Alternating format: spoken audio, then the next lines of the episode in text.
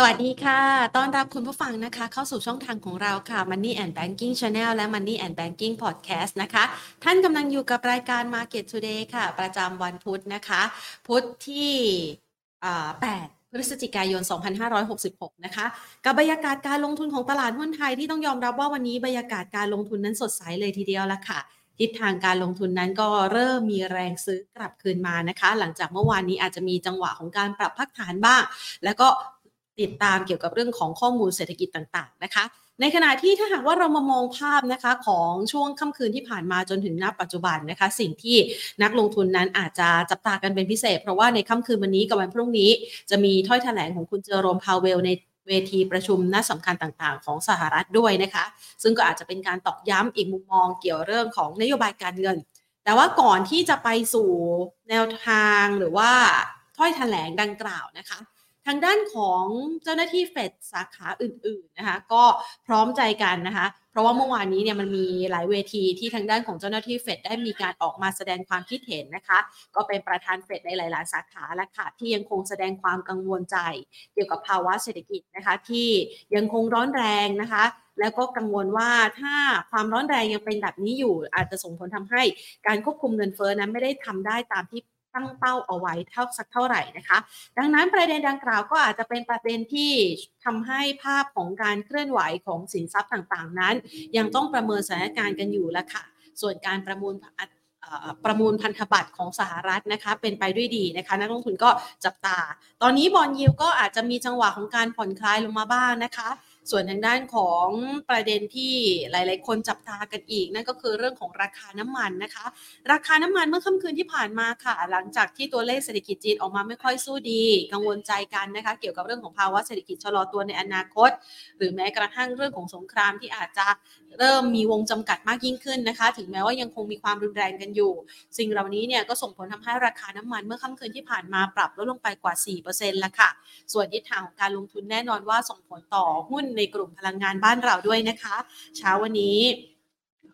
หุ้นในกลุ่มพลังงานก็มีการปรับตัวลดลง แล้วก็มีหุ้นตัวอื่นๆ กลุ่มอื่นๆ ที่กลับมาเคลื่อนไหวกันนะคะ ดังนั้นเดี๋ยวเรามาประเมินสถานการณ์การลงทุนกันต่อนะคะ ว่าตลาดหุ้นไทยในจังหวะนี้เนี่ยมีจังหวะยุบย่อนะคะ หลังจากที่ปรับตัวฟื้นกลับคืนมาจะเป็นภาพของการแค่รีบาวในกรอบจำกัด ปรับพักฐานจบแล้วหรือยังนะคะ เดี๋ยวเราไปปรึกษากับทางด้านนักวิเคราะห์กันนะคะ ก่อนอื่นขอขอบพระคุณผู้สนับสนุนของเราค่ะ บริษัท True Corporation จำกัดมหาชน บริษัทเมืองไทยประกันชีวิตจำกัดมหาชน และทางด้านของธนาคารไทยพาณิชย์จำกัดมหาชนนะคะอะหรือให้คุณผู้ชมดูภาพนะคะ ของตลาดหุ้นในช่วงครึ่งเช้าที่ผ่านมา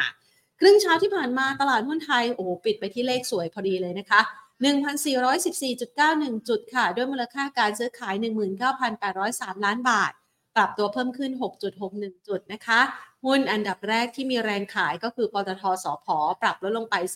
2.45% True ปรับลดลง 6.61%นะคะ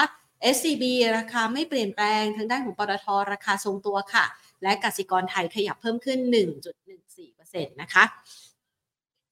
เอาละมาติดตามนะคะ ภาพรวมการลงทุนกันดีกว่านะคะสำหรับมุมมองทางด้านนักวิเคราะห์ จะประเมินสถานการณ์การลงทุนของตลาดหุ้นไทยต่อจากนี้อย่างไรกันบ้างนะคะ ไปพูดคุยกันกับคุณนัทวุฒิจันทนาจุลพงศ์ค่ะ นักกลยุทธ์จากกรุงไทยเอ็กซ์ปริงค่ะ สวัสดีค่ะ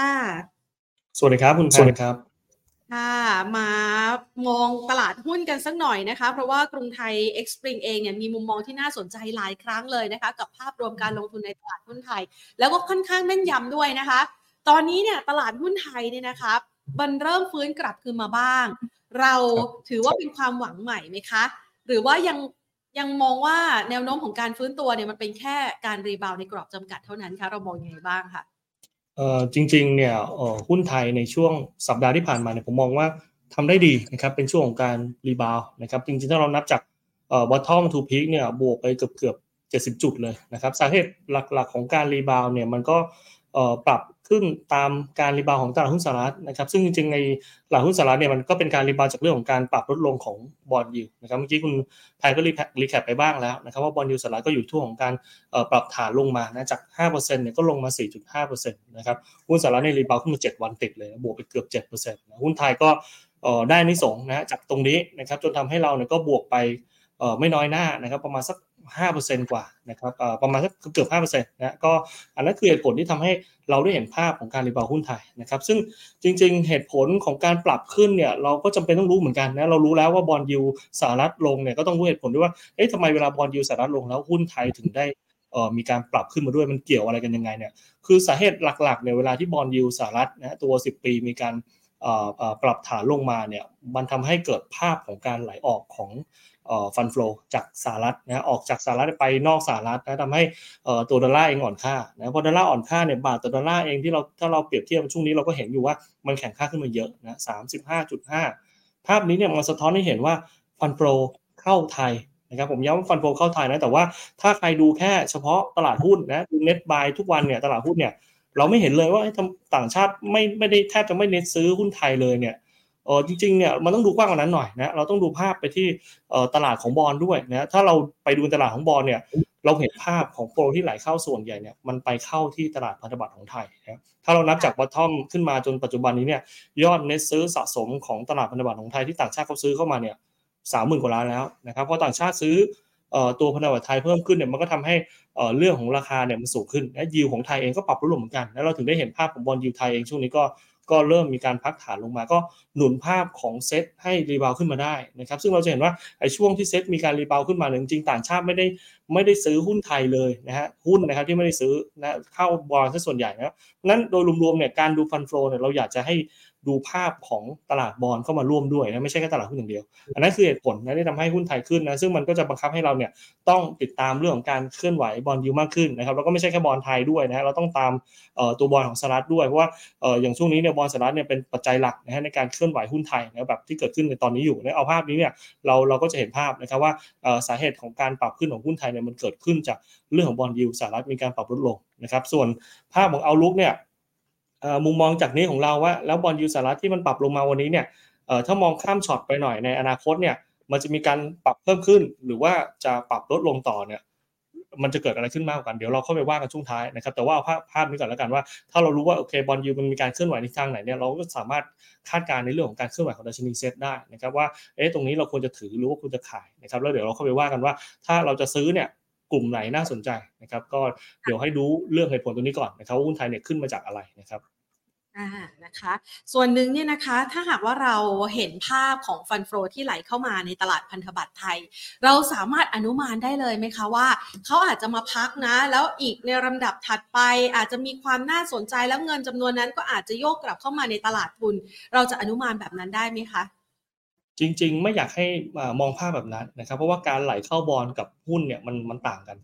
อย่างเรื่องของหุ้นเนี่ยมันจะมีเรื่องของเวอร์ชันเข้ามาเกี่ยวข้องด้วยนะครับบางช่วงเนี่ยที่บอลไทยวันนี้อย่างสามเปอร์เซ็นต์กว่าเงี้ยแล้วผลตอบแทนหุ้นไทยอยู่ประมาณสักหกเจ็ดเปอร์เซ็นต์ส่วนต่างมันแค่สามสี่เปอร์เซ็นต์ถ้าเทียบกับในอดีตเนี่ยมันสี่เปอร์เซ็นต์ขึ้นไป เพราะนั้นถ้าส่วนต่างผลตอบแทนของหุ้นไทยยังยังมากกว่าบอลแค่ไม่ประมาณสักสามไม่ถึงสี่เปอร์เซ็นต์เนี่ย แบบนี้เนี่ยมันก็จะทำให้แรงจูงใจในการที่ต่างชาติไหลเข้าบอลไทยแล้วก็เดินมาหุ้นเนี่ยมันก็จะน้อยลง เพราะนั้นมันไม่จำเป็นนะฮะที่ว่าไหลเข้าบอลแล้วจำเป็นต้องสุดท้ายจะกลับเข้ามาเน็ตซื้อหุ้นไทยนะเพราะว่าเออเกิดเกิดการไหลเข้าแค่ตลาดเดียวก็เกิดได้ แต่ว่าการไหลเข้าแค่ตลาดบอลตลาดเดียวเนี่ยมันก็มีผลทำให้ตัวตลาดหุ้นไทยเนี่ยสามารถปรับเพิ่มขึ้นได้อย่างที่เราเห็นในช่วงนี้นะครับว่าเราเห็นในต่างชาติเนี่ยเขา net sell หุ้นไทยมามาแทบทุกวันเลย แต่ว่าหุ้นสามารถขึ้นได้ ถ้ามันเกิดที่มันเกิดสาเหตุอย่างนั้นเป็นเพราะว่าเวลา bond yield มันปรับลดลงในส่วนต่างของผลตอบแทนของหุ้นของไทยเทียบ bond yield เนี่ยมันก็จะกว้างขึ้น มันทำให้เวอร์ชันของไทยเนี่ยเราเรียกกันว่ามันมีการรีเลทขึ้นมาทำให้หุ้นเองเนี่ยมีการปรับเพิ่มขึ้นได้ทั้งที่ตัวต่างชาติเองไม่จำเป็นต้องซื้อหุ้นไทยเลยนะครับอันนี้คือคือคือเหตุผลที่ทำให้เราเห็นภาพของการปรับขึ้นโดยที่ต่างชาติเองยังขายอยู่ในช่วงนี้นะครับค่ะอะ ถ้าหากว่ามองไปในลักษณะแบบนี้นะคะ ก็พอจะเข้าใจกันมากยิ่งขึ้นนะคะ ให้คุณผู้ชมได้เห็นภาพนะคะ ส่วนอัตราผลตอบแทนพันธบัตรรัฐบาลไทยเนี่ยส่วนหนึ่งก็มีการอ้างอิง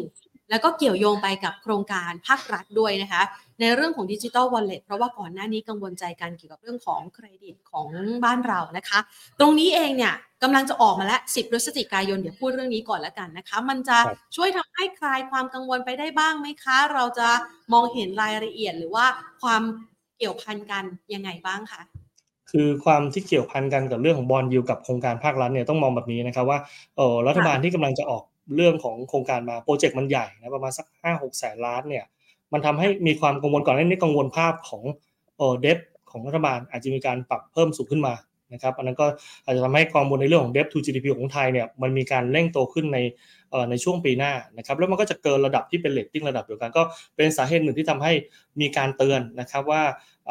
ไทยเองเนี่ยถ้าเรามีเสถียรภาพที่เสียไปจากเรื่องของ debt ที่เพิ่มขึ้นแล้วศักยภาพเราจาก GDP เนี่ยมันโตไม่คุ้มค่ากันเนี่ย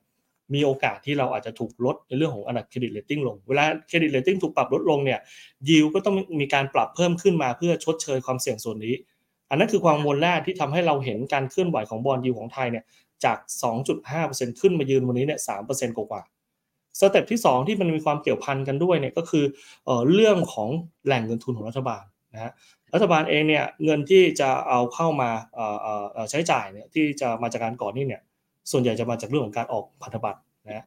การออกพันธบัตรของรัฐบาลเข้ามาเนี่ยถ้าเกิด5แสนล้านแล้วเข้ามาในระบบเนี่ยปกติมันจะมีการ intervene อยู่นะครับว่าถ้าแบงก์ชาติแบงก์ตัวของรัฐบาลเองต้องการจะออก bond supply เข้ามาในระบบมากขึ้นเนี่ยตัวแบงก์ชาติจำเป็นต้องลดในเรื่องของ bond supply ลง เพราะว่าจะทำให้เรื่องของ supply ของ bond มันไม่มีการเพิ่มขึ้นมา แต่ว่าด้วยมูลค่าที่มัน5้าแสนกว่าล้านมันค่อนข้างสูง เพราะนั้นมันก็มีโอกาสที่จะได้เห็นภาพของ การขยายของ supply bond เวลา supply bond ปริมาณมันขยายมากขึ้นเนี่ยแล้ว demand มันอยู่เท่าเดิมเนี่ยยิวมันก็มีโอกาสที่จะปรับเพิ่มขึ้นได้เหมือนกัน อันนี้ก็จะเป็นอีกหนึ่ง step ที่มีความเกี่ยวพันกับเรื่องของนโยบายภาครัฐนะจนทำให้ในในบางช่วงเราอาจจะได้ข่าวเหมือนกันว่าไอ้แหล่งเงินทุนเนี่ยอาจจะไม่ใช่แค่การออกบอลในประเทศนะครับอาจจะมีการออกบอลที่เป็น foreign bond ด้วยนะครับเอาไปขายให้กับนักลงทุนต่างชาตินะครับโดยเฉพาะประเทศที่ยิวต่ำกว่าเราอย่างเช่นนักทุนญี่ปุ่นเนี่ยที่วันนี้ยิวญี่ปุ่นก็ประมาณสัก ไม่ถึง1%นี่มันก็มีความการหาในเรื่องของแหล่งเงินทุนอยู่ตรงนี้เนี่ยยังไม่นิ่งนะครับถ้าเรานิ่งชัดเจนเนี่ยเราจะสามารถประเมินได้ว่าแท้จริงแล้วเนี่ยบอลยูของไทยเนี่ยจากเรื่องของโครงการภาครัฐเนี่ยมันควรจะอยู่ในระดับไหนมากกว่ากันนั้นมีความเกี่ยวข้องกันแน่นอนนะครับกับเรื่องของบอลไทยนะครับค่ะงั้นวันที่ 10 พฤศจิกายนนี้ถ้าหากว่ารายละเอียดออกมาชัดเจน มันก็น่าจะช่วยทำให้เรื่องนี้คลี่คลายไปด้วยใช่ไหมคะ เรามีการประเมินเบื้องต้นไว้ยังไงบ้างไหมคะ ก็ถ้าวันที่ 10วันศุกร์นี้นะที่ออกมาแล้วถ้าชัดเจนนะครับว่าแหล่งเงินทุนมาจากที่ไหนนะครับโอเคถ้าบางส่วนออกไปออก foreign bond อันนี้เราก็ก็ก็มองว่าอาจจะผ่อนคลายในภาพของบอลซัพายในประเทศได้ด้วยนะครับก็อาจจะทำให้ตัวบอลยูทันเนี่ยอาจจะไม่ได้ไม่ได้ถึงขั้นจะปรับขึ้นจากนี้มากจากฝั่งของปัจจัยภายในประเทศนะครับ ส่วนที่ยังยังมีความกังวลอยู่ก็คือเรื่องของศักยภาพประสิทธิภาพนะครับว่าเราเห็นแล้วแหละว่าโครงการมัน5้าแสนล้าน แต่ปัญหาคือว่าวันนี้เนี่ยเรื่องของการแปลงห้าแสนล้านให้กลายมาเป็น GDP เนี่ยในการหมุนรอบกระตุ้นเศรษฐกิจเนี่ยมันได้เท่าไหร่เนี่ยอันนี้เนี่ยมีความเห็นที่ต่างกันมากระหว่างแบงก์ชาติกับรัฐบาลรัฐบาลอาจจะมอง 2 รอบ 3 รอบนะฮะแบงก์ชาติมองแค่ 0.4 รอบ นะครคือยังมีความต่างกันอยู่ว่า ถ้าพอมันแปลงมาเป็น GDP แล้วเนี่ยมันจะหนุนกระตุ้นเศรษฐกิจไทยได้ได้เท่าไหร่ แต่โดยรวมเนี่ยผมมองแบบนี้แล้วกันนะครับว่าเออวันนี้เนี่ยเราต้องการภาพของการกระตุ้นเศรษฐกิจมากกว่า เพราะว่าอย่างที่เราเห็นภาพของเมื่อต้นสัปดาห์ที่ตัวเงินเฟ้อไทยออกมาตอนนี้ติดลบแล้วเนี่ยเราเราเราเห็นการปรับลดเป้าหมาย GDP ลงมาต่อเนื่องนะครับแล้วถ้าปีหน้าเองเนี่ยโครงการเรื่องของ5 6 0 0 0 5 6 0 0 0ล้านเนี่ยยังยังมีความเสี่ยงที่จะเลื่อนไปไตรมาสที่4เนี่ยตรงนี้เนี่ยมีเป็นความน่ากลัวมากกว่าในเรื่องของเศรษฐกิจที่ที่ชะลอลงมาเพราะงั้นถ้าเกิด 5 6 0 0 0เกิดขึ้นภายในทำลายเดิมนะฮะคือย้อนกลับมาช่วงไตรมาสหนึ่งหรือช้าสุดไตรมาสสองเนี่ยเรามองว่าอาจจะเป็นปัจจัยที่อาจจะเข้ามาหนุนมากกว่าเพราะสามารถที่จะเข้ามากระตุ้นเศรษฐกิจได้ ถึงแม้ว่าเข้ามากระตุ้นแล้วได้น้อยที่สุดเนี่ยอย่างที่แบงก์ชาติประเมินเนี่ย 0.4 รอบเนี่ยมันก็ยังสามารถทำให้ GDP ของเราเนี่ยกลับขึ้นไปตรงระดับ 4.4%งั้นโดยรวมเนี่ยถ้าถามว่าเข้ามาแล้วแล้วมันเป็นบวกหรือมันเป็นลบ เราค่อนข้างเทไปทางบวกมากกว่าขอให้ขอให้มันเกิดขึ้นได้นะครับ เพราะว่าตรงนี้เราอาจจะมีความต้องการในเรื่องของเม็ดเงินในการเข้ามากระตุ้นเศรษฐกิจในในช่วงนี้ค่อนข้างมากเหมือนกัน คะก็รอความชัดเจนกันมานานนะคะ แล้วก็เป็นโครงการหนึ่งที่เป็นความคาดหวังนะคะของทางด้านนักลงทุนด้วยของทั้งคนไทยทั้งประเทศด้วยนะคะ ที่รอติดตามโครงการที่รัฐบาลให้สัญญาเอาไว้นะคะ ทีนี้ย้อนกลับมานะคะเรามองในเรื่องของตลาดพันธบัตรเรื่องของบอลยิวแล้วก็พ่วงเข้าไปนะคะกับสิ่งที่อาจจะเกี่ยวเนื่องกันด้วยนั่นก็คือเรื่องของโครงการดิจิทัลวอลเล็ตแล้วนะคะ เรามาดูปัจจัยต่างประเทศอีกปัจจัยหนึ่งเรื่องของสถานการณ์สงครามนะคะ ตอนนี้เนี่ยเราคลายความกังวลแล้วหรือยังคะ เรามองยังไงบ้างอะคะคือจริงเรื่องของสงครามเนี่ย เราเองก็มองว่ามันมันเริ่มชินชานะครับกับกับข่าวสงครามจริงไม่ได้ไม่ได้มีความรุนแรงที่มันน้อยลงนะแต่ว่า ก็ก็ตลาดเองก็เริ่มเริ่มรับข่าวพวกนี้มาสักพักแล้ว ราคาน้ำมันเองเนี่ยวันนี้เองก่อนหน้านี้อาจจะให้น้ำหนักกับเรื่องสงครามเยอะจนทำให้ราคาน้ำมันพุ่งขึ้นไปเอ่อ80เกือบเกือบ90เหรียญวันนี้เนี่ยปรับลงมาต่ำกว่า80เหรียญนะเพราะว่ากลับมากังวลกับภาพของการชะลอตัวเศรษฐกิจจีนมากกว่าเพราะนั้นโดยรวมในเรื่องของสงครามเนี่ยถ้าจะส่งผลกระทบต่อโลกเนี่ยเรามองว่ามันน่าจะส่งผ่านแค่เรื่องของราคาน้ำมัน ซึ่งราคาน้ำมันณวันนี้เนี่ยน้ำหนักมันน้อยลง ยกเว้นว่ามีการ พัฒนาการนะครับของสงครามยกไปถึงขั้นเป็นสงครามอ่าวนะฮะเช่นมีการมีการดึงประเทศที่เป็นอาหรับอื่นๆนะเข้ามาร่วมด้วยนะครับอย่างเช่น ดึงอิหร่านมานะครับมีช่องแคบฮอร์มุซอีกนะอียิปต์ด้วยนะครับก็มีคลองสุเอซด้วย ถ้าเป็นพวกนี้เนี่ยมันกินเส้นทางการค้าของโลก ถ้าเกิดมันขยายในระดับนั้นเนี่ยคือมีประเทศที่มีมีความเกี่ยวข้องกับเรื่องของเส้นทางการค้าของโลกเนี่ยแล้วมีผลทำให้เศรษฐกิจโลกชะลอตัวแบบนี้เนี่ย อันนี้เนี่ยถึงจะมีน้ำหนักในเรื่องของการความวนที่จะกลับขึ้นมาอีกรอบหนึ่งนะครับเพราะนั้นณวันนี้เนี่ยถ้ามันยังไม่ลามไปถึงขั้นนั้นเนี่ยเราก็มองว่าคงคงคงยังไม่มีน้ำหนักอะไรมากเท่ากับก่อนหน้านี้แล้วนะครับก็ถือว่าผ่อนคลายลงมากกว่าเดิมเยอะนะครับยกเว้นว่าก็ต้องติดตามห่างๆหน่อยว่า ถ้ามันบานปลายไปจนถึงที่บอกว่าเออมันไปถึงสงครามอ่าวมีการปิดแล้วไม่สามารถเดินเรื่องของการค้าได้เนี่ยตรงนี้อาจจะอาจจะกลับเข้ามาพิจารณาใหม่นะในเรื่องของความเสี่ยงจากเรื่องของสงครามนะครับ ตอนนี้เนี่ยถ้าเรามองนะคะปัจจัยหนึ่งที่อาจจะคลี่คลายแล้วก็เขาเรียกว่าคลายความกังวลไปแล้ว นั่นก็คือราคาน้ำมันนะคะ ราคาน้ำมันเมื่อวานนี้เนี่ยร่วงลงมาค่อนข้างแรงค่ะ แล้วมันก็มีอิทธิพลต่อตลาดบ้านเราซะด้วยสิ เราประเมินแนวโน้มของราคาน้ำมันต่อจากนี้ยังไงบ้างคะคือประเมินอย่างนี้แล้วกันนะครับว่าที่ลงมาเนี่ยมันลงเพราะว่าดีมานจากจีนนะที่กังวลจากเรื่องเศรษฐกิจนะครับแต่ว่า ถ้าเราเอ่อสังเกตก่อนหน้านี้เราเห็นนะครับว่าเอ่อภาพของฝั่งผลิตเองนะอย่างซาอุเองเนี่ยอยู่ในช่วงของการ cut supply ลงนะครับว่ากำลังหาภาพของดุลยภาพใหม่ก็คือ demand เรารู้แล้วว่าเรารู้แล้วว่าตัวของ demand ของโลกตามการชะลอตัวเศรษฐกิจจีนเนี่ยมันมันทำให้ demand มันหายไปนะก่อนหน้านี้เนี่ยการผลิตอยู่เท่าเดิม พอ demand มันลดลงเนี่ยราคาน้ำมันเคยมีอยู่ช่วงที่ลงไปต่ำแถวหกสิบหกเหรียญ และจากจุดนั้นเนี่ยตัวของฝั่งผู้ผลิตเองเริ่มมีการ cut นะในเรื่องของการผลิตน้ำมันลง จนทำให้ 66 เหรียญมันเริ่มไล่ขึ้นมา แล้วสุดท้ายไปเจอเรื่องของสงครามเข้ามาดันราคาน้ำมันกลับขึ้นมาสูง วันนี้เนี่ยเรามองว่าฝั่งของฝั่งของผู้ผลิตเองเนี่ยเขาก็อยู่ในทิศทางนั้นอยู่ก็คือกำลังทิศทางของการในปรับลดในเรื่องของตัวของ supply ให้มันลงมาใกล้เคียงกับเรื่องของ demand เพราะฉะนั้นโดยรวมเรามองว่าพอเป็นเป็นปรับปัจจัยแบบนี้เนี่ยการปรับลดลงของราคาน้ำมันจากเมื่อคืนที่ลงมาถึง 77 เหรียญเนี่ยเรามองว่าอาจจะ อาจจะเป็นจังหวะที่ดีนะครับในการเข้าไปสะสมหุ้นในกลุ่มที่ได้ประโยชน์ เช่นผู้ต้นน้ำนะของเราก็จะมีสพนะครับที่ก่อนหน้านี้อาจจะอาจจะลงยากนะตอนที่ราคาน้ำมันขึ้นแล้วเจอสงครามด้วย แล้วไตรมาสสี่เป็นไตรมาสที่เป็นไฮซีซันของพวกน้ำมันด้วยเนี่ยก่อนหน้านี้หาซื้อราคาตอนพักเนี่ยค่อนข้างยาก วันนี้เนี่ยราคาน้ำมันลงกลุ่มพวกนี้เริ่มเห็นสัญญาณของการปรับลดลง เรามองว่าเป็นจังหวะที่ดีในการเข้าไปซื้อแล้วต่ำมา70เหรียญเออต่ำมา80เหรียญวันนี้ลงมา77เหรียญเนี่ย เรามองว่ายิ่งเป็นจังหวะที่ดีดังนั้นกลุ่มที่เป็นต้นน้ำอย่างสพน่าสนใจลองลงมาเนี่ยอีกกลุ่มหนึ่งที่น่าสนใจเหมือนกันอย่างตัวท็อปตัวบางจากวันนี้ก็มีการประกาศงบเมื่อเพิ่งออกมาเมื่อกี้นี่งบก็ออกมาดูดีด้วยนะครับแล้วราคาก็ปรับลดลงมาจากเรื่องของคันน้ำมันเพราะงั้นโดยรวมเราผมมองมองว่ามันเป็นจังหวะที่ดีแล้วกัน ในการเข้าไปสะสมหุ้นที่เป็นพลังงานที่ได้ประโยชน์จากเรื่องของราคาน้ำมันนะครับก็อาศัยช่วงนี้เนี่ยในการเข้าไปซื้อได้นะครับทั้งสผ.ทั้งตัวของ TOP แล้วก็บางจากที่ที่ราคาปรับลงมาช่วงนี้ก็ ก็สามารถทยอยกลับเข้าไปซื้อได้ ก็มองเป็นโอกาสดีกว่านะครับก็ไม่ได้มองถึงขั้นว่าจะลงไปลึกเท่าทำ new low ที่ 66 เหรียญเท่าเดิมนะครับเพราะว่าเรื่องของ cut supply เองก็จะเป็นตัวหนึ่งในการคุมไม่ให้ downside น้ำมันเนี่ยมันลงจากนี้มากนักนะครับค่ะ66 เนี่ยคือจุดที่เคยต่ำนะคะ ถ้ามองเป็นกรอบนะคะ ตอนนี้อยู่สักประมาณ 70 กว่า เกือบเกือบ80 เนี่ยนะคะ มันมีแนวโน้มนะคะ โดยเฉพาะอย่างยิ่งเข้าสู่ช่วงฤดูหนาวด้วยเนี่ยนะคะ เราประเมินว่าโอกาสที่ราคาเนี่ยจะกลับไปยืนเหนือ 80 ไปสู่ 90 ดอลลาร์มีไหมคะ มองโอกาสสูงสุดอยู่สักประมาณเท่าไหร่อะคะคือคือตัวของน้ำมันเนี่ยถ้าตัดอันนี้เราตัดเรื่องสงครามไปก่อนนะครับว่าถ้ามีพัฒนาการพวกนั้นก็เป็นปัจจัยเสริมนะครับแต่ถ้าตัดเรื่องนี้ไปเนี่ยด้วยความที่ตัวของ supply ลดด้วยบวกกับเรื่องของไตรมาสสี่จะเป็นช่วง high season นะครับของพวกประเทศในในยุโรปสหรัฐนะครับส่วนของจีนเองอาจจะเป็นประเด็นหนึ่งจริงๆเองไม่ใช่ ไม่ใช่เพิ่งเกิดนะเรื่องของการถดถอยของเศรษฐกิจจีนมันเกิดไปก่อนหน้านี้แต่ว่ามันเริ่ม rebound แล้ววันนี้เนี่ยกลับลดลงมาใหม่นั้นก็โดยรวมเองของจีนเองมันก็เราเห็นเราเราเห็น bottom ของจีนไปแล้วด้วยนะแต่ว่าช่วงนี้มันแค่ยังไม่ฟื้นเฉยๆนั้นโดยรวมๆผมมองว่าการเกิดปรับฐานลงมาระยะสั้นๆตรงนี้เนี่ยตรง 77 เหรียญเนี่ยอาจจะเป็นแค่ชั่วคราว โอกาสกลับขึ้นไปยืน 80 เหรียญเนี่ยมันก็ยังมีอยู่นะครับก็ก็มองว่ามองว่าตรงนี้อาจจะลึกไปหน่อยนะครับอาจจะกลับไปยืนแถว80ถึง85 เหรียญได้ ก็แถวๆนั้นนะครับอาจจะเห็นภาพของการคงน้ำมันไปจนถึงสิ้นปีได้ครับ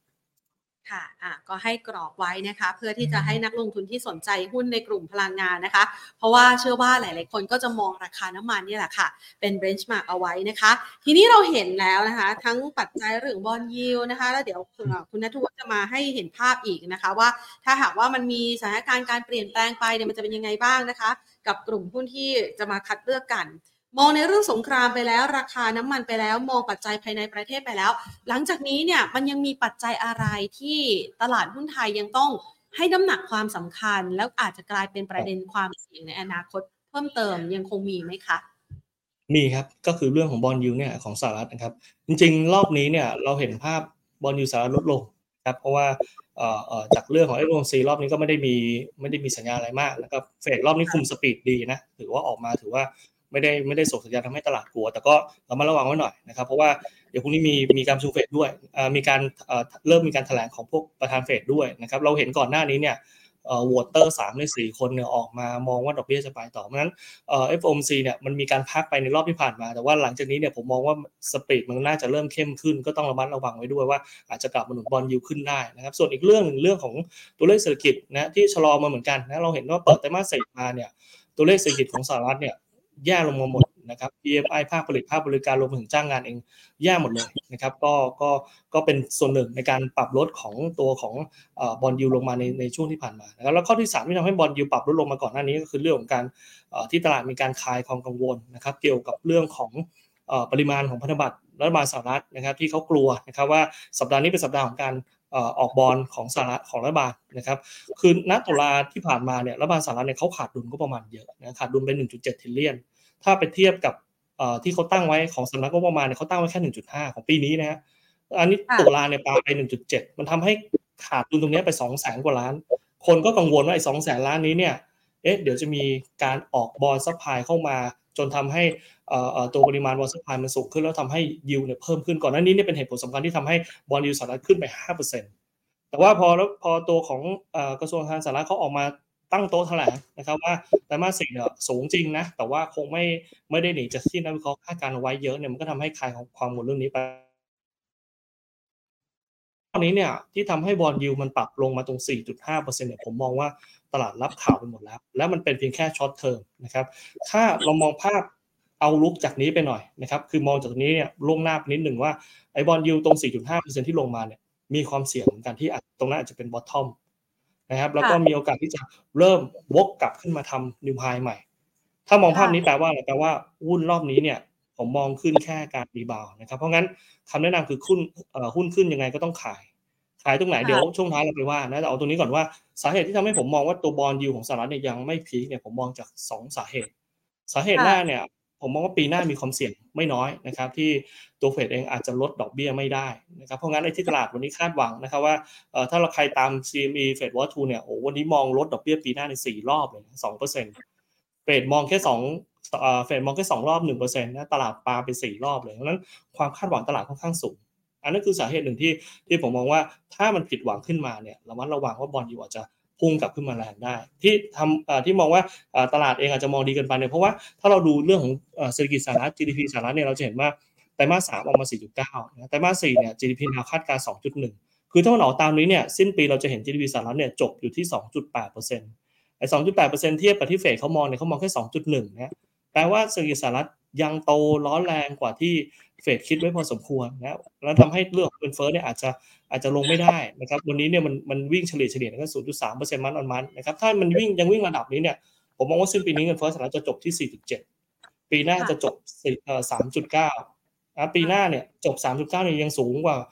ที่เฟดคาดที่เฟดตั้งไว้สองเปอร์เซ็นต์เนี่ยเกือบสองเท่า เพราะงั้น ความเสี่ยงเรื่องของการลดดอกเบี้ยไม่ได้ปีหน้ามันจะเริ่มเข้ามามากขึ้น หรือว่าที่เราเคยได้ยินคำว่า higher for longer เนี่ยมันยังอยู่นะครับมันยังไม่ได้ไปไหน เพราะงั้นเหตุผลนี้เนี่ยอาจจะทำให้เรื่องของการเรื่องของการปรับขึ้นของบอลยูเนี่ยอาจจะกลับเข้ามากดดันตลาดหุ้นทั้งโลกนะรวมไปถึงของของไทยเองนะจากเดิมที่พอ bond yield สหรัฐลงแล้ว flow มันไหลกลับเข้าไทยเนี่ยเราอาจจะได้เห็นการไหลกลับของ flow จากไทยเนี่ยไหลกลับสหรัฐถ้า bond yield สหรัฐกลับเข้าสู่ขาขึ้นอีกรอบแล้วหุ้นไทยเนี่ยก่อนหน้านี้ที่ลงมาเยอะจาก การเทขายทั้งตลาดหุ้นตลาดบอลเนี่ยเราอาจจะเจอภาพนั้นอีกรอบก็ต้องระมัดระวังความเสี่ยงในเรื่องของ bond yield ตรงนี้ไว้ด้วยแล้วกันนะครับ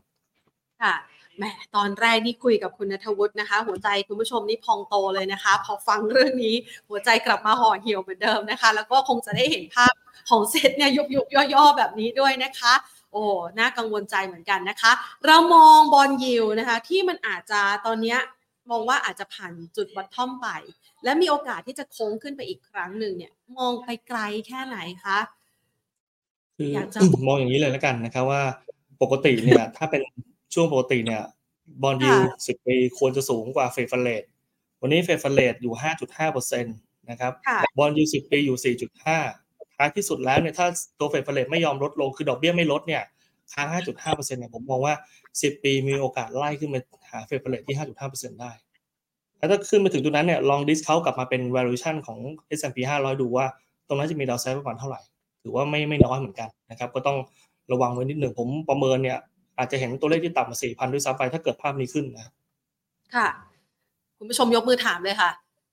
S&P เนี่ยอาจจะต่ำประมาณนั้นแล้วเซตไทยล่ะคะจะเหลือเท่าไหร่เซตไทยเนี่ยจริงๆต้องต้องแยกมองนะครับว่า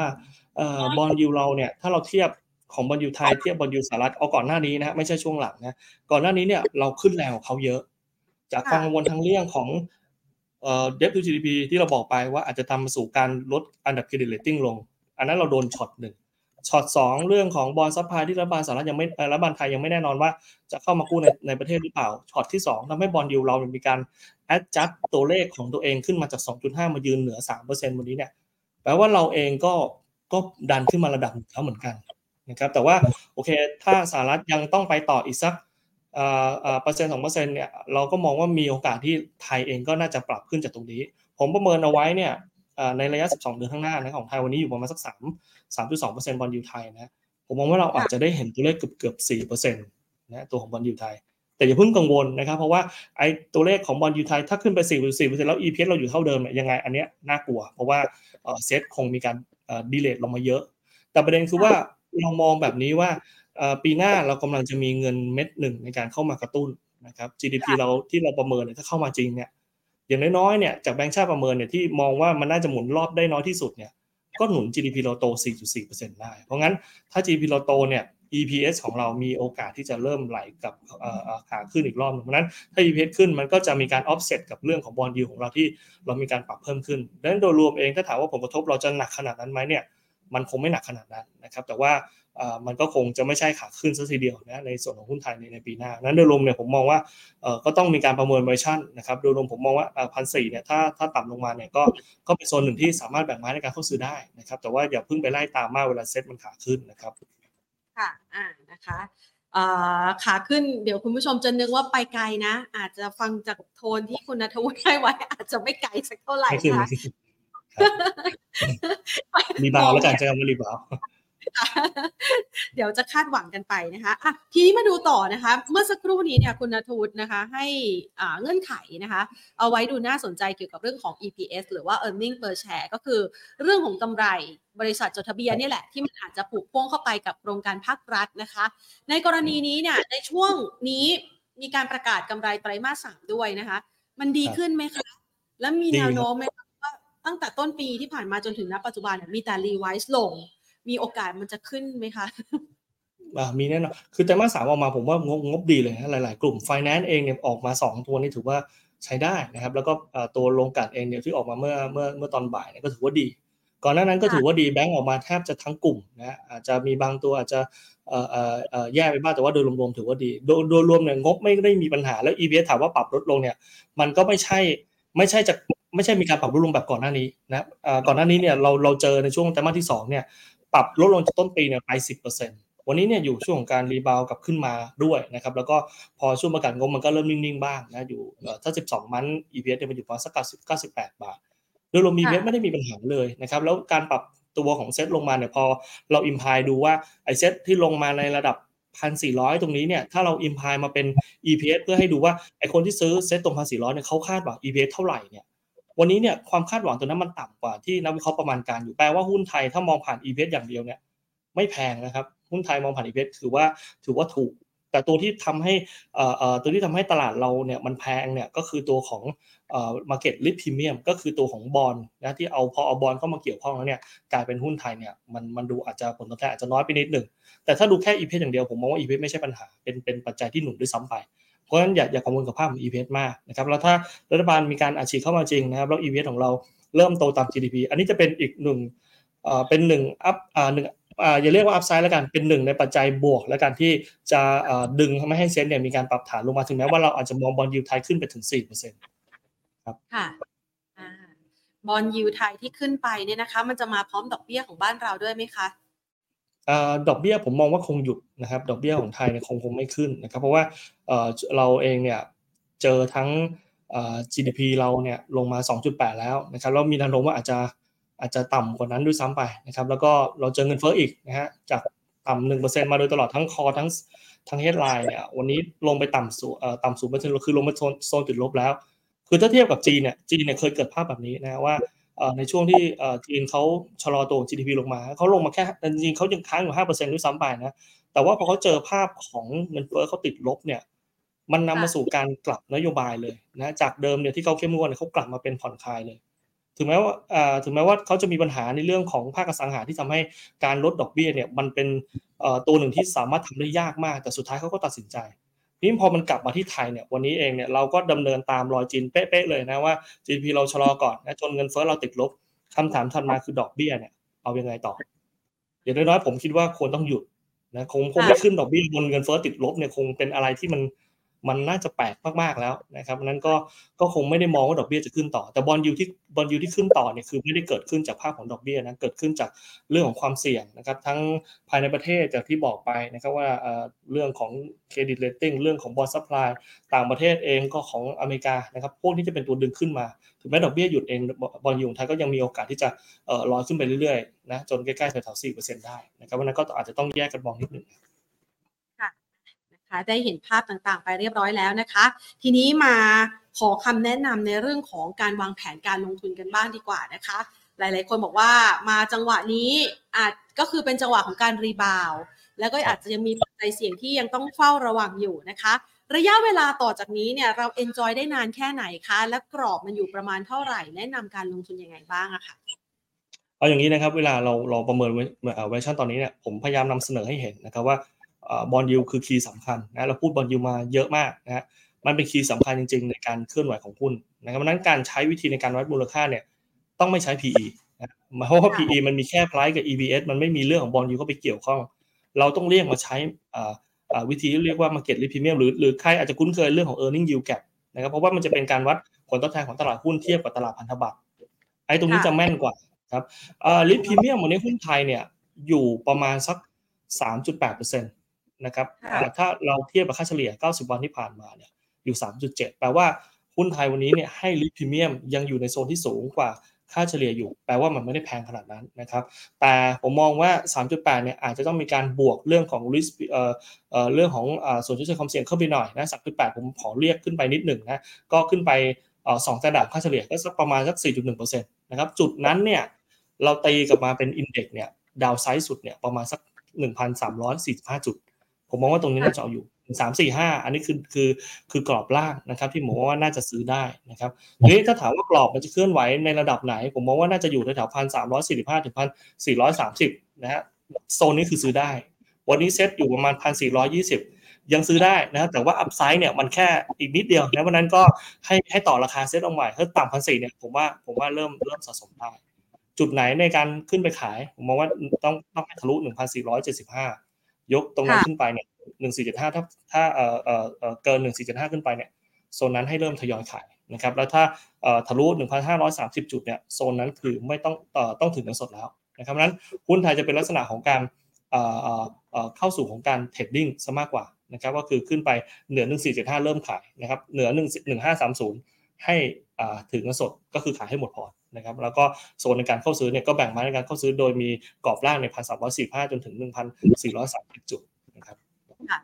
จังหวะแบบนี้ฟังคุณนัทวุฒิแล้วเนี่ยนึกภาพออกพอจะนึกภาพออกแต่ว่าอยากจะให้คุณนัทวุฒิ confirm ว่ามันเป็นแบบนี้หรือเปล่า คือตอนนี้เรากรอบจำกัด ดังนั้นหมายความว่าเดี๋ยวเราจะต้องถอยไปก่อนใช่ไหมคะไปหาโอกาส downside ก่อน แล้วเราค่อยเดินไปข้างหน้าอีกขยักหนึ่งถูกต้องไหมคะ อันนี้เข้าใจถูกไหมคะใช่คือคือ คือต้องรอให้มันคือด้วยความที่ว่าเอ่อตรงนี้เนี่ยมันก็อยู่ตรงกลางพอดีนะที่ว่าเซตเนี่ยมันมันบวกลบไม่ไม่ได้มีอัพไซด์เยอะเพราะนั้นถ้าจะซื้อจริงๆเนี่ยควรจะรอให้มันมีการพักฐานลงมาอีกนิดหนึ่งนะพันสี่หรืออาจจะต่ำพันสี่ลงไปเนี่ยตรงนั้นเนี่ยเริ่มในการแบ่งเข้าซื้อน่าจะเหมาะสมกว่า เพื่อที่ไปไปขายเป้าหนึ่งสี่เจ็ดห้าตรงนั้นก็จะมีสักห้าเจ็ดสิบห้าจุดก็ก็เพียงพอนะฮะในการในการ trading ได้คือ คือยังไม่ได้มองภาพขาขึ้นนะไม่ห้ามไม่ได้มองเรื่องของการ ซื้อถือ run trend นะครับมองให้การยังเป็น trading อยู่นะนั้นก็เวลา trading เนี่ยก็ต้องต่อราคาให้ให้เยอะนิดหนึ่งนะพอได้ราคาเยอะขึ้นมากำไรก็ขายไปค่ะใครจะไล่ราคาช่วงนี้ระมัดระวังกันสักหน่อยนะคะงั้นมาหาตัวหุ้นที่มีจังหวะน่าสนใจกันบ้างดีกว่าค่ะ อย่างน้อยๆเนี่ยนะคะ ถอยลงไปเราจะได้ไปจับตากันได้นะคะ ว่าจะมีตัวไหนที่มันมีแนวโน้มที่เอาพอฟอร์มตลาดหรือว่าเหนือตลาดเนี่ยแหละ ยังคงแข็งแกร่งอยู่ แล้วก็มีความน่าสนใจในการลงทุน คุณนัทวุฒิช่วยคัดเลือกให้หน่อยสิคะ คือถ้าเป็นกลุ่มที่ถือว่าแข็งกว่าตลาดเนี่ย ตอนลงจะเห็นได้ชัดนะครับ เวลาลงลงน้อยกว่านะเวลาตลาด rebound นิดเดียวมันพุ่งเลยนะกลุ่มนี้เนี่ยผมก็เชียร์มาเรื่อยๆนะฮะตัวไฟแนนซ์นะครับชอบเหมือนกันนะเอ่อไฟแนนซ์เนี่ยคือซื้อเนี่ยย้ำเหมือนเดิมเลยว่าซื้อลุ้น bottom ยังไม่ได้ซื้อว่าจะหวังกำไรใน quarter นี้นะครับ หวังว่าตรงนี้คือราคา bottom เพราะฉะนั้นถ้าตรงนี้เป็น bottom แปลว่ามันมีโอกาสที่จะให้ return ให้ reward เราเนี่ยในอนาคตเนี่ยถือว่าสูงเนี่ยมันมีกลุ่มเดียวกลุ่มนี้ที่เราพยายามเชียร์มาโดยตลอดนะครับ เพราะว่าตอนลงเนี่ยเราจะสังเกตเห็นได้ชัดนะครับยกตัวอย่าง SAWAD เนี่ยลงมาเวลาตลาดลงแรงหลุดพันสี่ SAWAD เองก็ยังยืน 40 40 ต้นๆ แต่เวลาพอตลาด rebound เนี่ยมันขึ้นมา 47 แปลว่ามันแข็งกว่าทั้งขาลงแล้วก็ขาขึ้น เราเลยค่อนข้างจะชอบ ทีนี้ถ้าในเชิงของของ fundamental ดูบ้างนะครับ กลุ่มไฟแนนซ์เนี่ยเป็นกลุ่มหนึ่งที่ปัจจัยลบในช่วงที่ผ่านมาเยอะนะครับจากเรื่องของการตั้งสำรองนะครับที่ปีสองปีที่ผ่านมามันมันมันตั้งสูงกว่าระดับปกติหน่อยนะครับแล้วก็เราเชื่อนะครับว่ามันน่าจะพีคภายในปีนี้นะครับตั้งสำรองพีคนะครับแล้วจะมีการลดระดับลงได้เนี่ยในช่วงปีหน้านะครับเรามีมองเรื่องดอกเบี้ยนโยบายเมื่อกี้เราพูดไปแล้วด้วยว่าไทยเนี่ยน่าจะยุติดอกเบี้ยขาขึ้น หลังจากของไทยก็มีเศรษฐกิจชะลอเงินเฟ้อติดลบก็ทำให้เรื่องต้นทุนทางการเงินของกลุ่มนี้ที่ก่อนหน้านี้เขาเผชิญมาตลอดเลยเนี่ย มีโอกาสที่จะจบลงในเรื่องของต้นทุนที่ที่สูงขึ้นงั้นถ้าตัวของสำรองลดต้นทุนพีคเรามองว่ากำไรของของกลุ่มไฟแนนซ์เนี่ยอาจจะเห็นภาพของการดีดขึ้นมาได้เร็ว มันเลยเป็นกลุ่มเดียวที่เรามองว่าแข็งกว่าตลาดแล้วแล้วน่าสนใจในการซื้อเพื่อลุ้นภาพของของการทำกำไรรอบที่มันใหญ่นิดหนึ่งนะตัวเด่นๆที่ผมชอบเนี่ยผมชอบสวัสด์ งบยังไม่ออกนะครับแต่ดูน่าจะออกมาดีเพราะว่า 2 ตัวยังติดล้อ MTC ก็ถือว่าใช้ได้นะครับอีกตัวก็ชอบเป็น MTC เหมือนกันงั้นกลุ่มนี้เป็นกลุ่มที่เชียร์มาตลอดนะครับถ้าถามว่ากลุ่มไหนที่แข็งกว่าแล้วน่าสนใจคือคือก็แนะนำตัวนี้นะ SAWAD กับ MTC นะส่วนกลุ่มอื่นๆนะครับด้วยความที่ตัวเศรษฐกิจไทยปีหน้าอาจจะยังไม่แน่นอนนะมีทั้งความเสี่ยงเรื่องของการ roll rollover ของ bond ด้วย ต้องระมัดระวังไว้เหมือนกันเรามีความเสี่ยงตรงนี้ด้วยนะว่ามันมี bond พวก non-rated นะครับที่ต อนช่วงโควิดเนี่ยไอ้กลุ่มนี้มันออกบอลเยอะนะครับมันมีการหาสภาพคล่องเยอะพอมันผ่านมา 3 ปีเนี่ยพวกนี้มันถึงรอบในการเอ่อโลเวอร์นะครับแล้วก็มันเลยมี supply นะที่เป็น non-rated ออกมาเยอะมากนะครับซึ่งถ้าไปเทียบกับ demand เนี่ย demand เท่าเดิมแล้ว supply ออกมาขนาดนี้ก็ต้องระมัดระวังว่ายิวมันจะพุ่งนะครับความจริงส่วนนี้เนี่ยมันอาจจะมีบางส่วนที่อาจจะอาจจะเกิดการ default นะฮะก็คือการ rollover ไม่ได้จริงๆเราก็เริ่มเห็นสัญญาณของการ default ไปบ้างประปรายนะครับซึ่งถามว่าความเสี่ยงอยู่ไหมมันยังอยู่นะโดยเฉพาะช่วงเดือนพฤศจิกายนเดือนธันวาเนี่ยเป็นเป็นช่วงที่น่าจะ peak ที่สุดของของการ rollover นะครับก็ต้องระมัดระวังไว้ก่อนนะครับนี่เป็นความเสี่ยงที่หนึ่งรวมไปถึงนโยบายดิจิตอลวอลเล็ตที่เรายังรอความชัดเจนอยู่นะทั้งเรื่องของแหล่งเงินทุน ทั้งเรื่องของมูลค่าทั้งเรื่องของระยะเวลานะครับอันนี้ยังไม่แน่นอนสักอย่างนะครับก็รอดูเหมือนกันแล้วก็ความเสี่ยงเรื่องของ credit rating ของ debt to GDP เลยมันเลยทำให้ความเสี่ยงพวกนี้เนี่ยมันทำให้หุ้นไทยในปีหน้าเนี่ยอาจจะยัง อาจจะยังไม่ได้ถือว่าสดใสมากนักในภาพของเอาลุนะเพราะงั้นเราแนะนำเนี่ยกลุ่มอื่นๆเนี่ยถ้าไม่ใช่ของไฟแนนซ์เนี่ยแนะนำเป็นเพียงแค่การเก็งกำไรที่เราชอบมากๆในเรื่องของการเก็งกำไรเนี่ย คือเราพยายามมองหาหุ้นที่งบดีนะแล้วก็ราคาปรับลดลงมาเยอะนะเวลาตลาดรีบาวหุ้นตัวนี้มีโอกาสที่จะได้กำไรอยู่ ก็อย่างเช่น กลุ่มแบงก์เองก็จะมีพวก KTB BBL งบดีราคาลงเยอะนะครับก็ก็น่าสนใจนะกลุ่มเมื่อกี้เองที่เราบอกว่าเรื่องของเอ่อ energy ปลายน้ำเนี่ยท็อป บางจากเองงบดี ราคาลงจากเรื่องของน้ำมัน อันนี้ก็น่าสนใจเหมือนกัน ก็แนะนำเป็นอีกเกณฑ์กำไรในกลุ่มพวกนี้ได้นะครับนะคะอะให้เอาไว้นะคะสำหรับการเลือกลงทุนนะคะ แล้วก็มีตัวกลุ่มพลังงานที่ให้ไว้ในช่วงต้นด้วยนะคะ คุณผู้ชมจะได้ไปฟังกันนะคะอ่างั้นมาดูกันต่อนะคะสำหรับคำถามจากคุณผู้ชมทางบ้านกันบ้างดีกว่านะคะ คุณผู้ชมส่งเข้ามาสอบถามนะ อย่างทางด้านของไทยคมอะเดี๋ยวเดี๋ยวนึกได้ค่ะ คุณนัทวุฒิคะสอบถามนิดนึงอย่างกรณีกลุ่มไฟแนนซ์เนี่ยนะคะ ตอนนี้เนี่ยบอลยิวมันก็ไม่เป็นอันตรายกับเขาแล้วใช่ไหมคะ เพราะว่าก่อนหน้านี้เขาก็กังวลใจเกี่ยวกับเรื่องของดอกเบี้ยอยู่เหมือนกันนะคะ เป็นครับเป็นครับ เพราะว่าเอ่อบอลยูขาขึ้นยังไงเวลาโลใหม่เนี่ยมันก็ต้องมียูที่สูงขึ้น แต่ประเด็นคือว่ามันมีอ่าอย่างกลุ่มสวัสด์ MTC เนี่ยไอ้รอบของการโลก้อนใหญ่ๆเนี่ยเขาเกิดขึ้นไปก่อนหน้านี้แล้ว ขึ้นโลไปแล้วนะครับนั้นส่วนที่เหลือที่ต้องโลเนี่ยมันก็ เป็นตัวที่มันอาจจะมีมีสัดส่วนไม่ได้สูงมากนะเพราะนั้นทำให้คอร์สออฟฟันของเขาเนี่ยจุดที่มันมันมันจะพุ่งขึ้นแรงๆเนี่ยมันเกิดขึ้นไปแล้ว หลังจากนี้มันก็ไม่ได้ไม่ได้มีการกดดันอะไรขนาดนั้นค่ะะจะได้ให้คลายความกังวลกันนะคะ เพราะว่าช่วงที่ที่แล้วเนี่ยที่พอเห็นภาพชัดเรื่องของตัวเลขนอนฟาร์มของสหรัฐนะคะบอลยูคลี่คลายกลุ่มนี้ก็นำขึ้นมาก่อนเลยนะคะอะงั้นมาดูต่อนะคะสำหรับคำถามจากคุณผู้ชมที่ส่งเข้ามากันบ้างค่ะ คุณผู้ชมสอบถามเกี่ยวกับตัวไทยคม อยากจะขอคำแนะนำว่าถ้าจะถือยาวข้ามปีเนี่ย มีแนวโน้มน่าสนใจไหมคะอืมไทยคมเนี่ยพื้นฐานผมไม่ได้ตามเท่าไหร่นะครับแต่ว่าถ้าดูทางเทคนิคเองดูดูก็ถือว่าน่าสนใจเหมือนกันนะครับเอ่อเดี๋ยวขอดูนิดหนึ่งนะค่ะถ้ายังไม่ซื้อเนี่ยมันจะมีแนวรับอยู่ประมาทั้งสิบเอ็ดจุดห้านะครับถ้าไม่หลุดเนี่ยต้องรอสัญญาณขาขึ้นเนี่ยต้องให้ผ่านแถวๆอ๋อสิบห้าบาทเลยนะครับถ้าผ่านสิบห้าบาทได้เนี่ย มีเอาเอาเอาภาพ short term ไปก่อนแล้วกันนะครับว่าตัวนี้เนี่ยมันแกว่งอยู่ในกรอบนะครับก็ถ้าทะลุ 15 บาทได้เนี่ยอันนี้อาจจะเป็นขาขึ้นอีกหนึ่งรอบนะครับเป็นเชิงพื้นฐานในเชิงเทคนิคนะพื้นฐานเราไม่ได้ไม่ได้ cover ในในในตัวนี้เท่าไหร่นะครับส่วนแนวรับเนี่ยถ้าลงมาหลุด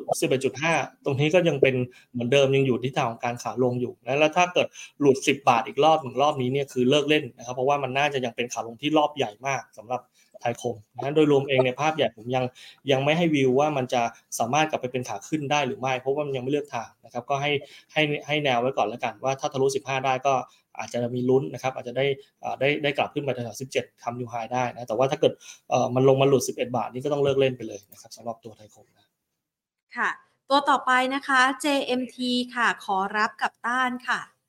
JMT นี่ก็ผันผวนอยู่เหมือนกันนะคะ มองยังไงคะ เออกลุ่ม J เนี่ย เป็นกลุ่มที่ค่อนข้างจะหลีกเลี่ยงได้ ผมก็พยายามจะหลีกให้แนะนำให้หลีกเลี่ยงไปก่อนนะครับแล้วโดยรวมๆเองเนี่ยเราเห็นภาพของขาลงมาตลอดนะครับแล้วรอบล่าสุดก็ยังหลุดโลอยู่เลยนะครับมันกลุ่มนี้ก็ยังไม่แนะนำให้เข้านะครับ ยังไม่เมื่อกี้บอกจะขอกลับบ้านใช่ไหมผมว่าอย่าอย่าเพิ่งห่อนะครับรอดูไปก่อนนะครับงั้นเราก็ไม่ถ้าถ้าเก่งกำไรรับต้านก็ตรงนี้ก็วางวางไว้ก่อนใช่ไหมคะเก่งกำไร ก็ไม่อยากให้เก่งกำไรด้วยนะครับ เพราะว่าเก่งกำไรในหุ้นที่มันเหวี่ยงขนาดนี้เนี่ย โอกาสพลาดเนี่ยสูงมากๆนะครับนั้นเอ่อเลี่ยงได้ก็ให้เลี่ยงดีกว่านะครับ แต่ว่าถ้ามีแล้วจริง ๆ เนี่ยแล้วแล้วมองว่าจะขายตรงไหนได้บ้างเนี่ยโอ้มันมันมันมีการเปิดแก็บลงมารอบล่าสุดนะลงมาแถวเอ่อสามสิบเจ็ดตรงนั้นมีการเปิดแก็บลงมา ยังไงยังไงเนี่ยโอกาสที่จะกลับไปถ้ายังไม่ปิดแก็บตรงนี้เนี่ยผมว่ามองยังยังยากอยู่เหมือนกัน ยังยังยังมองเป็นขาลงอยู่เลยครับ ค่ะ งั้นไปดูต่อนะคะ ตัว Inset ค่ะ Inset Inset อะฮะ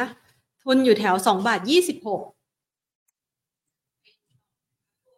อินเซ็ตใช่ไหมฮะ ใช่ค่ะเอ่อผมขอตัวยอดได้ไหมฮะ I N S E T ค่ะ อ่า อยู่บาทเก้าสิบแปดใช่ไหมครับ ทุนอยู่สองบาท ใช่ ตอนนี้บาทเก้าแปดทุนอยู่เท่าไหร่นะฮะสองบาทยี่สิบหกไกลเหมือนกันนะ มีสองบาทยี่สิบหกค่ะ เอ่อ น่าจะได้แถวแถวๆเดี๋ยวนะครับ มันอาจจะไปได้สุดแถวสองบาท คงติดสองบาท เอ่อ ตรงนี้ใกล้สองบาทแล้ว คือประมาณสองบาทเดี๋ยวนะครับติดตรงนี้พอดี ก็ยังมีลุ้นนะครับ ถ้า มันผ่านแถวแถวสองบาทสิบสองได้เนี่ยอาจจะได้เห็นถึงสองบาทสี่สิบนะครับลุ้นตรงสองบาทสิบสองก่อนแล้วกันนะครับว่าทะลุขึ้นถ้าทะลุจุดนั้นได้ก็อาจจะมาใกล้ๆสองบาทสี่สิบได้นะครับ ถ้าติดอยู่สองบาทยี่หกก็ก็ยังพอมีหวังนะครับ ยังไม่ถึงขั้นจะจะจะห่างขนาดนั้น แต่ว่าถ้าลงมาหลุดโลอีกรอบหนึ่งก็ก็ ก็อาจจะต้องระมัดระวังไว้หน่อยว่ายังเป็นขาลงอยู่หุ้นตัวนี้จริงๆโดยรวมๆก็ยังเป็นขาลงมาตลอดนะครับ แต่ว่ามีโอกาสจังหวะที่อาจจะเด้งขึ้นมาได้บ้าง นะครับก็รอดู 2012 ก่อนทะลุได้ก็มีลุ้นว่าอาจจะหลุดได้นะครับขยายกราฟให้คุณผู้ชมดูนะคะ ว่าแนวต้านในระดับต่างๆ นั้นอยู่ประมาณไหนนะคะ ไปต่อที่ TU TU ถ้ามีกำไรแล้วขายก่อนรอรับใหม่ดีไหมครับ นี่ขิงเลยมีกำไรแล้วค่ะ TU ค่ะ ผมว่ามีมีลุ้นอยู่เหมือนกันนะครับ คือ คือต้านมันแถวๆสิบสี่จุดห้าแต่ถ้ามันผ่านได้เนี่ย มันยังทำกำไรให้ได้อยู่นะครับผมว่ายังยังยังถือได้อยู่นะแต่ว่าถ้ามีกำไรแล้วอยากขายไหมเนี่ยพิจารณากับเซ็ตด้วยแล้วเนี่ยก็ก็ยังยืนยันคำเดิมนะครับว่าหุ้นยังเป็น trading ตลาดหุ้นยังเป็น trading ถ้าไม่ใช่กลุ่มไฟแนนซ์ผมก็ยังมองว่าตัวอื่นก็มีกำไรก็ควรจะต้องขายนะแต่ว่าตัว TU เองก็อย่างที่บอกไปว่า ด้วยชาร์ตของมันแล้วเนี่ยถ้าผ่าน 14 15อ่า14.5 ถึง 15 ได้เนี่ยก็ก็น่าจะได้เห็นภาพขาขึ้นอีกหนึ่งรอบนะครับยังยังมีโอกาสที่จะกลับขึ้นแรงๆได้อยู่เหมือนกันนะก็ถ้าขายก็ครึ่งหนึ่งก็ได้แล้วอีกครึ่งหนึ่งถือลุ้นเอาน่าน่าน่าจะเหมาะสมกว่าครับค่ะทรงกราฟเขาสวยเนาะเป็นรูป W ขึ้นมาด้วยนะคะอ่าต่อไปนะคะ ขอแนวโน้มราดค่ะ ราดบุรีโรงไฟฟ้าอืมกลุ่มโรงครับ เออโรงไฟฟ้าเนี่ย คือบอกแบบนี้แล้วกันนะครับว่ากลุ่มพวกนี้เป็นกลุ่มที่ให้ยิวค่อนข้างสูงนะครับ ช่วงดอกเบี้ยขาขึ้นอาจจะเป็นช่วงหนึ่งที่อาจจะทำให้เรื่องของราคาเนี่ยอาจจะอาจจะอาจจะไม่ค่อยไม่ค่อยสดใสนะนะครับ คล้ายๆกับพวกหลีดอะก็คือเวลาหลีดปกติจ่ายปันผลเท่าเดิมนะฮะถ้าดอกเบี้ยมันขึ้นมาไล่ขึ้นมาเนี่ยแกลบระหว่างปันผลกับดอกเบี้ยเนี่ยมันมันค่อนข้างจะ บลง ถ้าเป็นอย่างนั้นเนี่ยหุ้นพวกนี้มักจะไม่น่าสนใจ แต่เมื่อกี้เราย้ำไปว่า ให้ให้ดูว่าตัวดอกเบี้ยไทยอาจจะใกล้ถึงจุดที่มันพีคซึ่งถ้ามันพีคเมื่อไหร่กลุ่มที่เป็นโรงไฟฟ้าถ้าตัดเรื่องเรื่องปัญหาเรื่องของนโยบายภาครัฐไปนะกลุ่มโรงไฟฟ้าเนี่ยที่ราคาปรับลงขนาดนี้เวลาดอกเบี้ยมันหยุดเนี่ยเรามองว่าน่าจะเริ่มเป็นสัญญาณของการหยุดดาวไซด์ได้นะครับแล้วมีโอกาสที่จะได้เห็นการปรับ คืนขึ้นมาได้นะครับนั้นตัวลาดเองเนี่ยผมมองว่าถ้ามองในภาพนั้นเนี่ยอาจจะอาจจะอาจจะมีโอกาสที่จะกลับเข้าสู่การกลับขึ้นมาได้นะครับ ซึ่งกรอบของมันเนี่ยจริง ๆ ถ้ากลับเข้าสู่การขาขึ้นกลับเข้าสู่การขึ้นอีกรอบเนี่ยผมมองว่ามีลุ้นตรง 35 บาทเหมือนกันนะครับกลับไปยืนในแถวนั้นได้นะเพราะว่าก่อนหน้านี้จะลงมาแรงๆตรงนี้เนี่ยมันมันยืนในแถว35 36วันนี้32บาทเนี่ยอาจจะขึ้นมาแถวๆ35 36ได้นะครับก็ก็ถ้าจะขายเนี่ยรอบริเวณนั้น มีลุ้นเหมือนกันนะครับ ก็ก็สามารถถือรอได้ไม่ได้ไม่ได้มีความเสี่ยงอะไร ค่ะอ่านะคะตัวต่อไปนะคะ AAI ค่ะมองยังไงคะกราฟก็คล้ายๆกับ TU นะใช่ใช่ครับดูดี แต่ว่า อืม มันทีไปหน่อยอ่าสี่บาทไม่ใช่ต้านนะครับ ดูแถวๆสักสี่บาทสามสิบสี่บาทยี่ห้าสี่บาทสามสิบนะครับ ดูดูสี่บาทสามสิบนะครับ ถ้าผ่านได้เนี่ย ก็มีโอกาสที่จะไล่ขึ้นไปได้เหมือนกันนะครับ ก็จริงๆกราฟหลาย ๆ ตัวเนี่ย มันดูดูทรงว่าค่อนข้างจะเห็นบอททอมแล้วเหมือนกันนะครับ คือถ้าเราไม่ได้มีอะไรที่มันแย่มากๆ เนี่ย มีลุ้นเหมือนกันนะครับ ว่าหุ้นมันเริ่มจะเริ่มจะตั้งลำกลับมาได้นะครับก็คือดาวไซด์เนี่ยเราเริ่มเริ่มเห็นไปแล้วนะครับ ก็มีโอกาสที่จะเริ่มเห็นการไล่กลับ หรือว่าอย่างน้อยเนี่ยเห็นบอททอมของหุ้นหลาย ๆ ตัวเนี่ยอาจจะผ่านไปแล้วดังนั้นตัว AAI อีกตัวหนึ่งเนี่ยถ้าจะกลับเข้าสู่ขาขึ้นได้เนี่ยผมมองว่าต้องผ่าน 4.3เข้าไป4.3 บาทก่อน ถ้าผ่านได้เนี่ย มีโอกาสไล่มาห้าบาทได้เลย อ่าค่ะ ตัวสุดท้ายค่ะ ขอเป็น MK สุกี้ค่ะ มองยังไงบ้างคะ MK นะครับ ยังดูไม่ค่อย ไม่ค่อยดีเท่าไหร่เลยนะวันนี้มีหมาล่าด้วยนะ MK อะมีเมนูใหม่ มีเมนูใหม่ค่ะเป็นหมาล่าหลังจากที่หมาล่าเขาขายดีกัน ทั่วบ้านทั่วเมืองห่วงเรื่องต้นทุนมากกว่า ต้นทุนเรื่องผักเรื่องผลไม้ อาจจะยังเป็นบทเดียวที่ยังลงยากอยู่ในเงินเฟ้อคือดูทรงแล้วยังเป็นขาลงแล้วชันด้วยนะครับ ยังยังยังถ้าไม่มีก็ไม่แนะนำให้ซื้อนะครับ ยังไม่จบขาลงแล้วถามว่ารีบาวได้ไหมเนี่ยดูจากตรงนี้เนี่ยยังไม่เห็นสัญญาณการ rebound กลับเลย bottom แล้วหรือยังเนี่ยก็ยังไม่เห็นสัญญาณของการ bottom เลยงั้นยังไม่แนะนำครับในในตัวของ MK สุกี้นะครับ หลายคนบอกว่า MK เนี่ยเคยเป็นหนึ่งในหุ้นที่ จะเรียกว่านักลงทุน VI สนใจไหมตอนนี้มันยังเป็นได้ไหมคะ คือคือด้วยความที่เราอยู่ในภาวะที่ต้นทุนทางการเงินต้นทุนในเรื่องของราคาสินค้าเนี่ยมันมันมันค่อนข้างจะสูงกลุ่มอาหารหลาย ๆ ตัวเนี่ยมีปัญหาเรื่องนี้นะครับ คือคุมเรื่องของคอสไม่ได้มาจิ้นหาย นะครับเพราะว่าราคาสินค้าราคาต้นทุนยกตัวอย่างอย่าง MK มีผักมีมีราคาเนื้อสัตว์พวกนี้มันล็อกยากมากนะครับแล้วอยู่ภาวะที่เงินเฟ้อสูงดอกเบี้ย ยังต้องขึ้นไปเอาเงินเฟ้อลงเนี่ยมันมันมันมันลำบากกับเรื่องของมาจินงั้นถ้ามาจินยังมีทิศทางของการแคบลงแบบนี้เนี่ยยังยังยังคงหวังยากเหมือนกันในการที่จะเป็นหุ้นที่เป็น BI นะครับเพราะนั้นก็ก็ยังยังไม่ได้มองภาพแบบนั้นนะครับมองว่าลงแล้วยังมีโอกาสลงได้อีกเลยสำหรับตัว MK ค่ะ อันนี้สอบถามเพิ่มเติมนะคะ อย่างกรณีของ MK นี่เขาก็เจอความท้าทายเยอะเหมือนกันนะคะ ไหนจะเป็นตีน้อยใช่ไหมคะ ไหนจะเป็นโอ้โหปูสายพานหมาล่งหมาล่าบุฟเฟ่ต่างๆ อันนี้เนี่ยถือว่าเป็นความท้าทายของเขาไหมคะ เป็นปัจจัยเสี่ยงด้วยหรือเปล่าคะเสี่ยงอยู่แล้วครับคือเรื่องของคู่แข่งที่เข้ามาเยอะจริงๆก็อย่างที่เราเห็นในราคานะครับว่าราคาที่ปรับลงมา ไอ้เรื่องนี้ก็เป็นเรื่องหนึ่งที่ที่เข้ามาแล้วก็ถามว่ากระทบไหมราคาก็น่าจะสะท้อนไปแล้วนะครับ ว่ามันก็เจอเหมือนกันเจอทั้งมาจิ้นเจอทั้งเรื่องของของคู่แข่งนะครับที่เข้ามาตีเยอะเหมือนกันนั้นโดยรวมแล้วคงน่าจะน่าจะไม่ง่ายเหมือนกันนะที่จะกลับไปไปยึดได้เหมือนเดิม ยึดเรื่องของมาเก็ตแชร์นะครับ ค่ะอ่านะคะ ก็อาจจะเป็นประเด็นหนึ่งนะคะ ที่เป็นความท้าทายของ MK ในช่วงเวลานี้หลังจากก่อนหน้านี้นี่เป็นซุกี้ในดวงใจของคนไทยเลยนะคะดีคุณผู้ชมบอกว่าสุดยอดครับ ติดตามครับ ขอติดตามด้วยนะคะ คุณนัทวุฒินะคะอะมีคุณผู้ชมนะคะ ส่งเข้ามาชื่นชมนะคะ ก็บอกเล่าฝากให้คุณนัทวุฒิด้วยจะได้เห็นไปพร้อมกันนะคะ วันนี้ต้องขอขอบคุณคุณนัทวุฒิมากนะคะ มาให้ไอเดียการลงทุนกับเรากันค่ะ แล้วก็หาจังหวะดีๆนะคะ แล้วก็ทำให้เราไม่รู้สึกประมาทจนเกินไป ในการที่จะ enjoy กับตลาดหุ้นไทยที่อยู่ในช่วงของการรีบาวนะคะ วันนี้ขอบพระคุณมากนะคะ สวัสดีค่ะ ครับ สวัสดีครับค่ะนะคะ วันนี้คุยกันสนุกสนานเลยนะคะ ได้ความรู้ใหม่ๆเทียบด้วยนะคะสำหรับการลงทุนในตลาดหุ้นไทยนะคะ ซึ่งก็เป็นประเด็นที่น่าสนใจไม่น้อยเลยทีเดียวที่คุณนัทวุฒินะคะ มาให้มุมมองฝากกัน แล้วก็หลายๆคนบอกว่าจังหวะแบบนี้เนี่ยมันก็คือ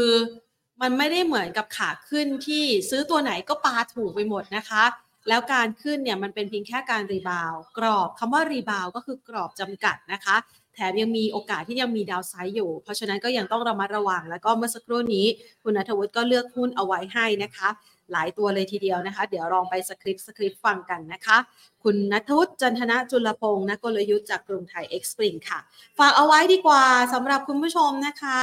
ใครที่อยู่ในพื้นที่ภาคเหนือนะคะ วันศุกร์นี้แล้วศุกร์นี้แล้วนะคะ ที่วารสารการเงินธนาคารนะคะ จะไปจัดงานมหกรรมการเงินเชียงใหม่ ครั้งที่ 18 หรือว่า Money Expo 2023 เชียงใหม่นะคะ ซึ่งเราจะจัดขึ้นในวันศุกร์นี้ตั้งแต่วันที่ 10 ถึง 12 พฤศจิกายนค่ะ10โมงเช้านะคะไปเจอกันได้เลยนะคะ ที่เดิมนะคะเซ็นทรัลเชียงใหม่แอร์พอร์ตนะคะ คิดถึงพี่น้องชาวเชียงใหม่แล้วนะคะ แต่เวลาเราไปช่วงเวลานี้อากาศไม่ค่อยเย็นใช่ไหมคะคุณผู้ชม เชียงใหม่ช่วงเวลานี้ยังไม่ค่อยเย็นสักเท่าไหร่นะคะ แต่พอ